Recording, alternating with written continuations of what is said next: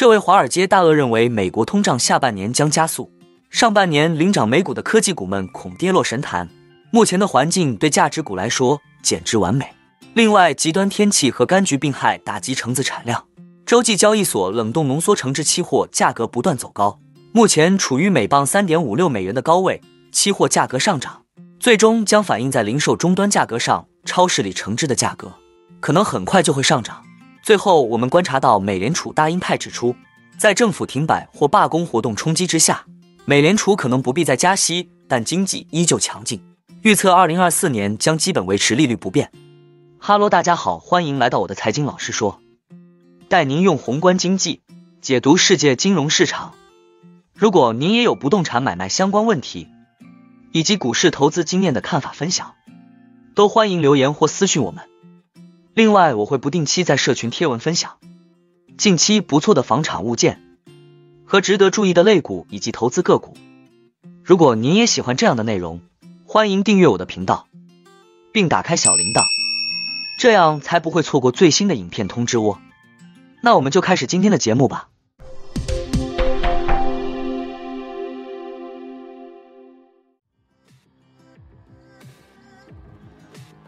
研究公司 Research Affiliates 的创始人拉巴尔纳说：“随着通胀再次加速，美国经济硬着陆的可能性正在上升。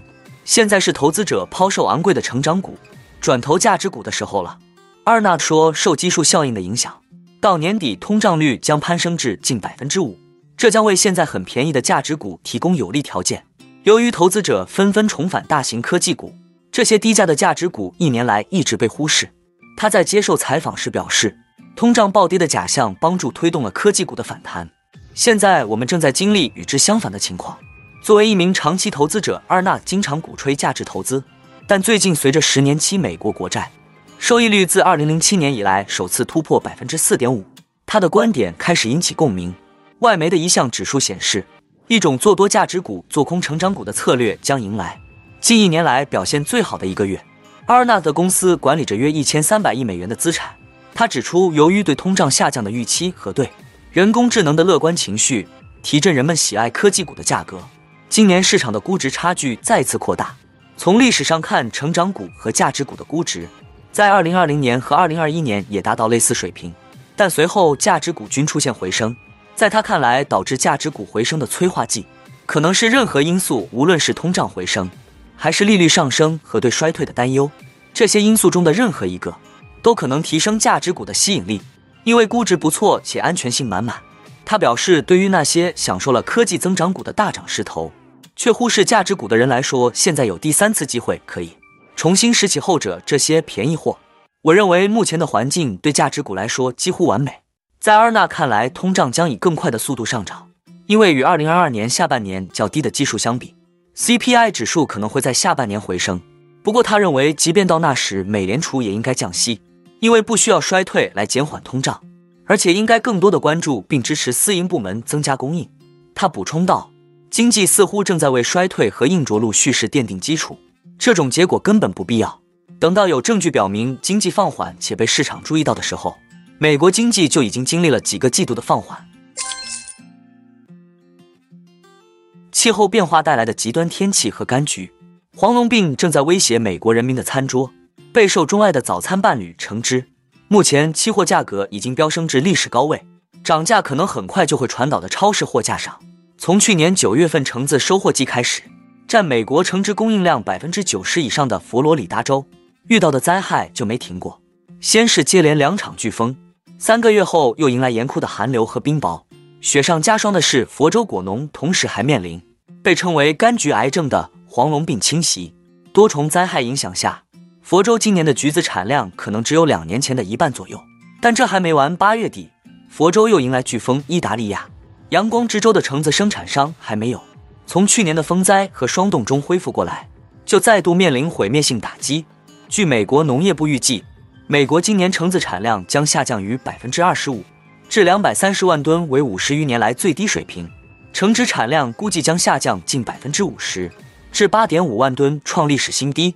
美国本土橙汁库存目前已经降低至二点三五五亿磅，为自一九六八年十二月以来的最低水平。受此影响，洲际交易所冷冻浓缩橙汁期货价格年内不断走高，目前处于每磅三点五六美元的高位。期货价格上涨最终将反映在零售终端价格上，超市里橙汁的价格可能很快就会上涨。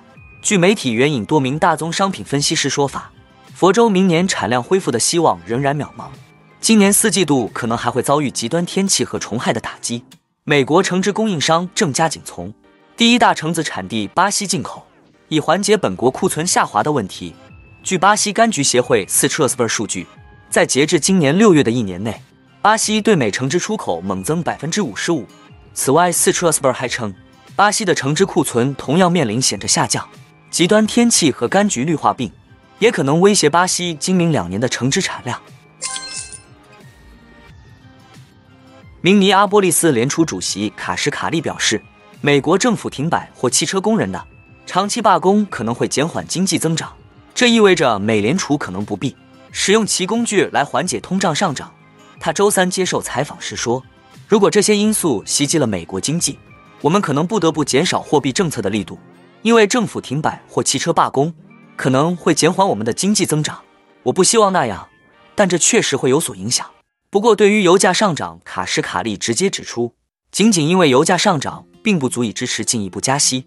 在周二发表在网上的一封信中。”今年有投票权的卡什卡利概述了美联储应对通胀的两种情况，在其中一种情况下，他认为美联储有百分之六十的可能性将通胀降至百分之二的目标，而不会对经济造成严重损害。在另一种情况下，价格上涨将更加根深蒂固，需要进一步加息以控制价格上涨。他在接受采访时说：“如果我们的加息没有像我们预期的那样减缓经济增长，那么我们就有可能不得不加息。”我希望我们在利率方面已经做得足够多，但我们尚不确定。美联储上周将基准联邦基金利率维持在百分之五点二五到五点五的二十二年来最高水平不变，并暗示需要在更长时间内保持较高利率以遏制通胀。对于点阵图上的变动，卡什卡利直言：“我预测二零二四年基本上将维持利率不变，经济基本面比我所预期的还要强劲。”美联储青睐的 PCE 物价指数七月环比上涨百分之零点二。创下二零二零年底以来连续最小月度涨幅。剔除波动性较大的食品和能源成分的核心 PCE 价格指数也继续放缓。七月核心 PCE 价格指数连续第二个月环比上涨百分之零点二，凸显美联储在抑制物价方面取得的进展。那我们今天的节目就先分享到这里。你也喜欢用宏观经济看全球投资的机会吗？如果你也喜欢这样的内容，记得帮我点赞以及订阅分享。YouTube 的大数据就会再推荐类似的影片给你哦。那我们下一支影片见了，拜拜。